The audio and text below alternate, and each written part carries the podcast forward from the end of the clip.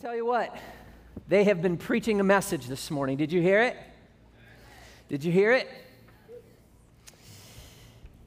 Oh man, it's so good uh, to see all of this take place because this is what Camp Rock is all about. What you saw up here is what we've been trying to inspire and equip kids to do all week to use their creative abilities for the glory of God. And I believe that God was glorified here this morning. Amen? Amen. Because they've been preaching a message to you. And they and they did what they've been equipped to do. And we're so we're so grateful for all the effort that they've put in this week. Um, and, and so, because they've been the preachers this morning, I'm under no delusion here that I'm going to get up here and say something that you're actually going to remember. I know that you're going to remember them. And I know that what I say is just going to sort of repeat what they had to say. Shoot, I'm probably not even going to remember anything that I said after I go home and uh, take my annual post Camp Rock collapse, I mean, nap this afternoon. I know some of our volunteers are looking f- forward to that as well. But I know that you are going to remember your kid who was up here up on stage, singing, dancing, being a clown. Maybe that became very natural for some of your children.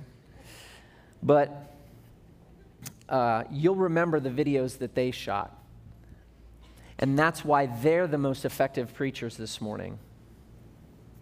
And I just want to ask you again did you hear their message? They were teaching us about something. They were teaching us how to be fearless. They were teaching us about the theme of Camp Rock this week. And when we talk about fearless, when we talk about being fearless, we're not necessarily saying that there's no fear at all ever in our lives, but we are saying that what we're doing and what God's word enables us to do is to become more fearless as we put our faith in Him. So I know in a room uh, filled with this many people that there are probably a lot of fears represented. Maybe every single person in this room has some fear going on in your life, whether you'd like to admit it or not. And so, so this week, as I was kind of getting ready for what we're doing here this morning, I, I looked up, uh, I did some research, and I found this website called fearof.net. And I think it'll be up on the screen for you, fearof.net. And it talks about all these phobias that people have. And I found uh, that there are a lot of fears that, that uh, people have. And ombrophobia is one of them. Ombrophobia is the fear of rain. So if you have ombrophobia, I feel so bad for you for this past week, right? like this was a tough week for you, for those who are ombroph- ombrophobiacs. How about chaetophobia, the fear of hair? I see some of you who aren't afraid at all. Or maybe you were really afraid and you had to take it all off, right?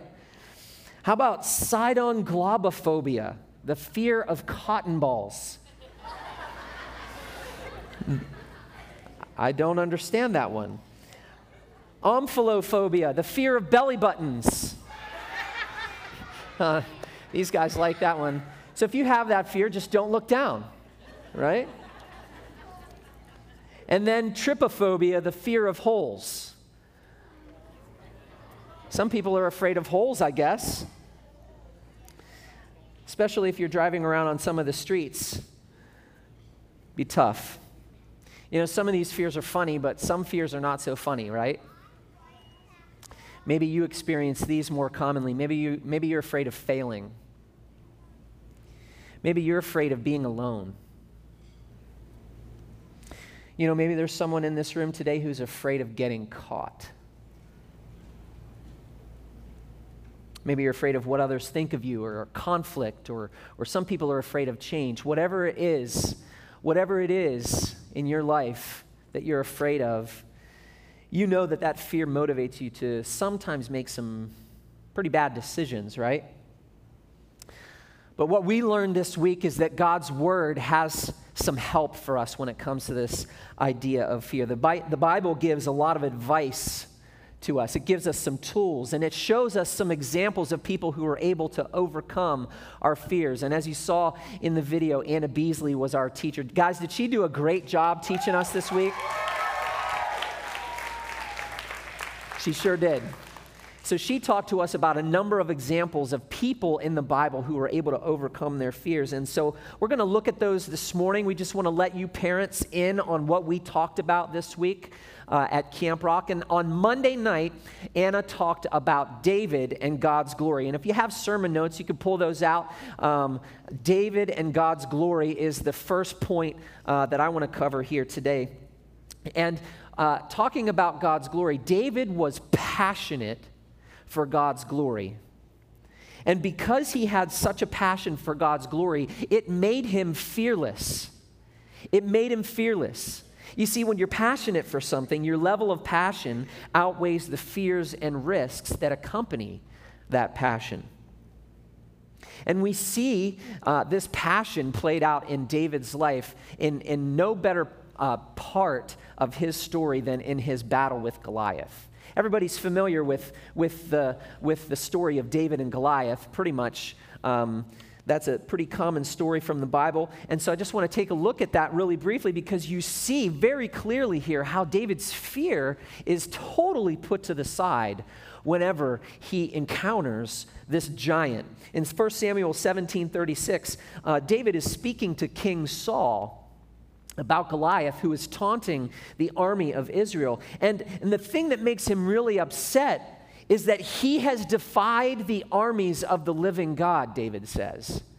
David is like, I can't believe somebody would actually speak against the army of my God. And then he goes on later and he's speaking with Goliath. Goliath and him have an exchange uh, before he slings the stone at Goliath. And he says to him, Goliath, I come to you in the name of the Lord of hosts, the God of the armies of Israel, whom you have defied. This day the Lord will deliver you into my hands. Now, here's little David speaking to nine foot Goliath. David was too small even to wear the armor that King Saul wanted to put on him. But why does he say that Goliath is going to be delivered into the hands of David? Well, verse 47 says, So that all this assembly may know that the Lord saves, not with sword and spear. For the battle is the Lord's, and he will give you into our hand. Reminds me of that uh, song that the dance track danced to, where it says, The battle belongs to the Lord, right? It also reminds me of that video track video. Did you see up there at the end where they put, where they put the definition of the word fearless? It's bold or brave. And then there's a word after that called intrepid. And I had no idea what the word intrepid meant until I looked up its synonyms. synonyms. Synonyms. Here's the synonyms of intrepid unafraid, undaunted, unflinching, unshrinking, bold, daring, gallant, audacious, gutsy, gutty, spunky. These are things that describe David. Why, why was David intrepid? Because he was passionate for the glory of God. He took personal offense at Goliath speaking against his God. He took personal offense at somebody saying that God is anything less than amazing, awesome, glorious, and holy. You know what this does for me? convicts me. It convicts me because sometimes I'm afraid to speak about my faith. Are you? Does that happen sometimes for you? It happens for me. And, and David's example helps me to say, you know what, when God is on my side, I don't have to be afraid of anything. I can be intrepid when I'm sharing my faith but I have to grow in my passion for God's glory in order for that to happen.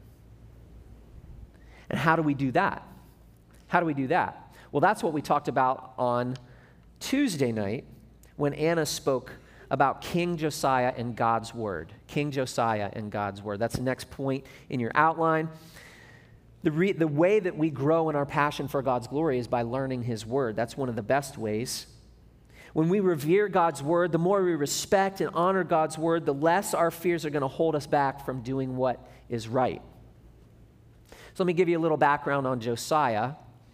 Um, he was a king after King David, after the nation had divided. So the northern was Israel, the southern was Judah. Uh, Josiah became king of Judah when he was eight years old.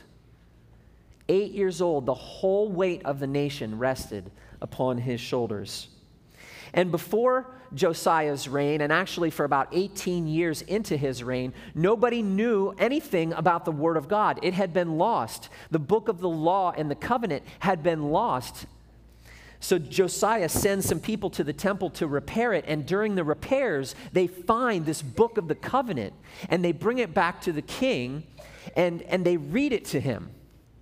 And he, uh, he has a strong reaction to the reading of this word. In 2 Kings 22 11, it says, When the king heard the words of the book of the law, he tore his clothes. Why did he tear his clothes? He tore his clothes because he knew that he and the people of his nation were not following the words of this book. They were not doing what God had commanded for them to do generations earlier, and he knew they were in trouble. But look how he responds to it. He responds to it so well. 2 Kings 23, he says, he gathers all of the people. Everybody comes uh, from every stage of life, every, every class of life, every caste, and, and he gather the, gathers them all at the temple. And he read in their hearing all the words of the book of the covenant that had been found in the house of the Lord. And then he makes a covenant or a commitment to do everything that the Bible says and he does this with all his heart and all his soul. And all of the people who were there joined in the covenant with him. Now, King Josiah knew that this was going to mean vast reforms in Judah because nobody had been doing these things. He knew that he was going to have to tear down the, the, the idols and, um, and he was going to have to cast out the priests of the false God. And this was going to cause some disturbance. But you know what? Because of Josiah's reverence for God and reverence for his word, it cast out the fear of the consequences that were going to come because of what they needed to do to obey God's word. It reminds me of of the skit that we watched this morning, the, the haunted hunt, and, and something that one of the characters says. He says that he said that even when things seem scary, once you know the truth, you don't need to be scared at all. Once we know the truth, friends, we don't need to be scared at all. Because the more we learn God's word, the more we, the more we learn things like this Deuteronomy 31 8, He will not leave you or forsake you. Romans 8 28. For those who love God, all things work together for good. Romans 8 31. If God is for us, who can be against us? And Isaiah 43 1. Fear not, for I have redeemed you. I have called you by name. You are mine. You see, God calls us, as Isaiah 43, 43 says, not only to redeem us, but he also calls us to serve him. And that was what we learned on Wednesday night when Anna talked to us about Mary and God's call. Mary and God's call. See, Mary was, was called by God to serve in an unbelievable way, right? You guys all know about Mary, Jesus' mom, Mary and Joseph, right? The Christmas story, we're, we're pretty familiar with her. Mary was called to serve God in this special way.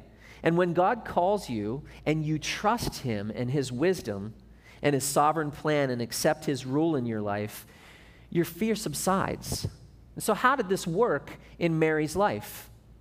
How did this work in Mary's life? Well, Luke 130, an angel comes to her and says, Do not be afraid, Mary, for you have found favor with God. Well, she's probably thinking, like, how's that going to work? To be God's mom? I'm kind of scared right now. But the angel had said to her, Greetings, O favored one, in verse 28, the Lord is with you. And what a comforting word that must have been to Mary to know that God was with her and was going to be with her in this act of service that she was going to provide. See, Mary believed that God was with her, just like the rock track sang this morning. Just like the rock track said, I believe you're with me now, so I can be fearless.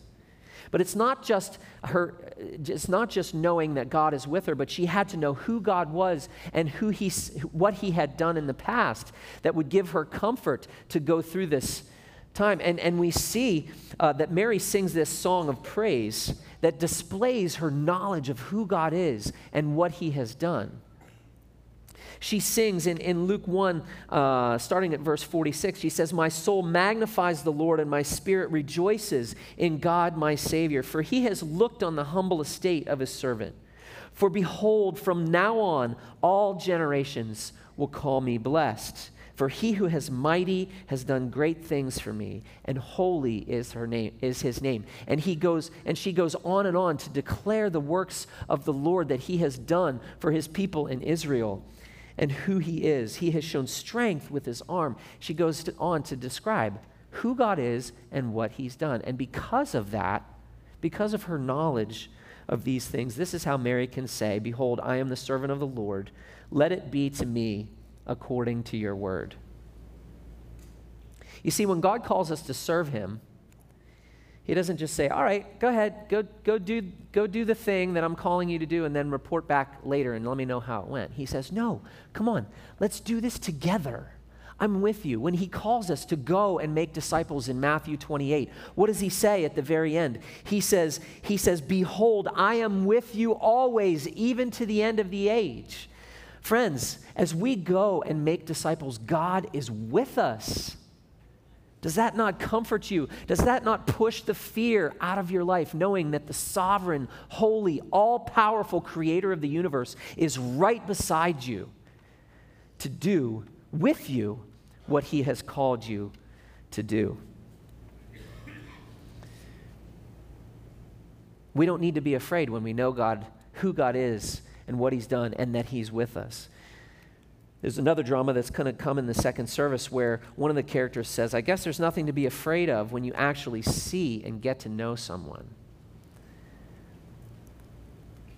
We can see him in his word. We can get to know God in his word, in prayer, by fellowshipping with his people.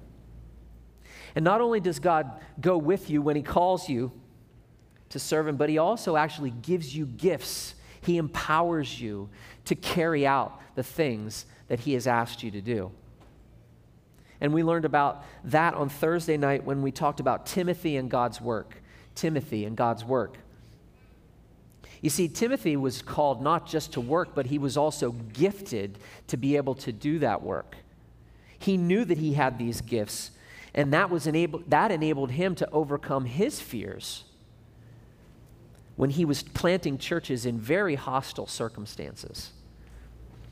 You know, Timothy had reason to fear. If you can think back, uh, Timothy was, was um, in a church that Paul had begun, and Paul came to visit that church, and, he, and Timothy was spoken well of by the people in that church as a very young man. And Paul said, All right, Timothy, I want to take you with me as a young man. And Paul later has to remind him Timothy, let no one despise you for your youth. Kids who are involved in Camp Rock, let no one despise you for your youth. Because you can set an example for the believers. Anna talked about that this week in life, in conduct, in speech, in purity. But Timothy had good reason to fear. Some, I bet you he, he kind of maybe echoed that song sometimes, that fearless song that says, where it says, Am I good enough? Do I measure up? Man, this feels like a war I can't win. Another reason that Timothy had to fear is because uh, he had seen the trials that the Apostle Paul had gone through. Uh, he experienced these things with Paul beatings, imprisonments, riots. That would scare me. But Paul reminds him about the gift that he was given. 2 Timothy 1 6 and 7 says, For this reason I remind you to fan into flame the gift of God which is in you through the laying on of my hands. For God gave us a spirit not of fear, but of power and love and self control. As the rock track sang again this morning. You know, friends, we have been given that same spirit. That spirit is in all of us. The spirit of power and love and self control is the same spirit that was in Paul and Timothy. And we've been, we've been given that spirit. We don't ha- necessarily all have the same gifts, but we all have the same spirit. 1 Corinthians 12 says, Now there are varieties of gifts, but the same spirit. Varieties of service, but the same Lord. And varieties of activities, but the same God who empowers them all in everyone.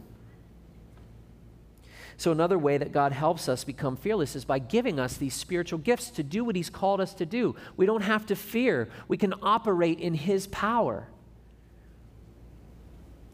And those gifts are given to us when we become Christians, when we get saved, when we're born again. And really, that's the foundation of everything that I've said here this morning, that these kids have said here this morning, that Anna talked about this week. It's the gospel.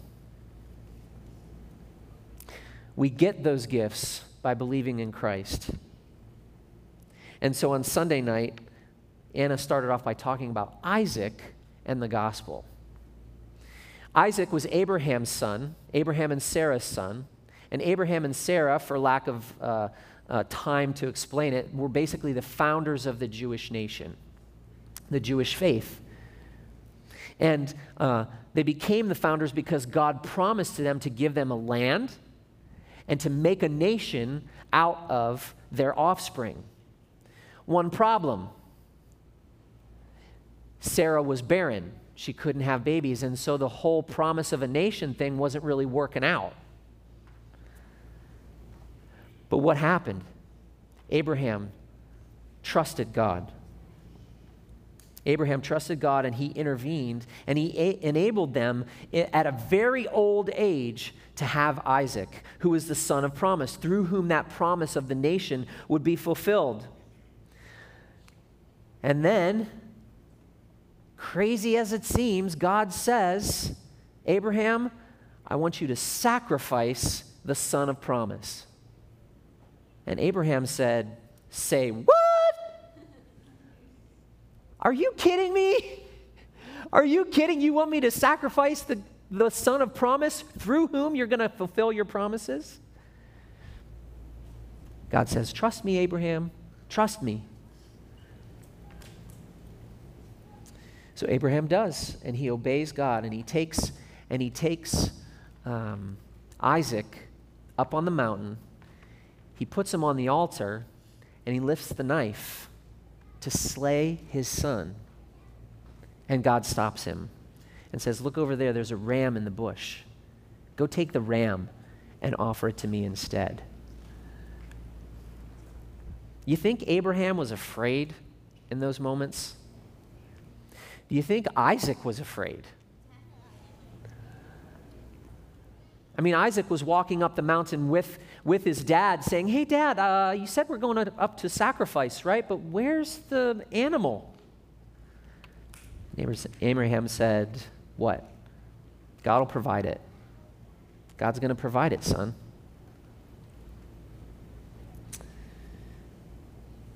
They must have been afraid. How did they overcome that fear? How do we overcome our fears? Friends, it's by faith. We've got to trust God. We've got to believe God. We overcome these fears by knowing that He is loving and that He always has a plan. And, friends, we got to understand how this story relates to us. And the way that this story relates to us is because it is a perfect picture of the, of the good news of Jesus Christ. You see, just like Isaac, we deserve to die because of our sin. Romans 6:23 at the beginning says for the wages of sin is death. So, just like Isaac, there is a sentence of death on each one of us. But God had another plan. And that plan was to provide a substitute, just like that ram substituted for Isaac.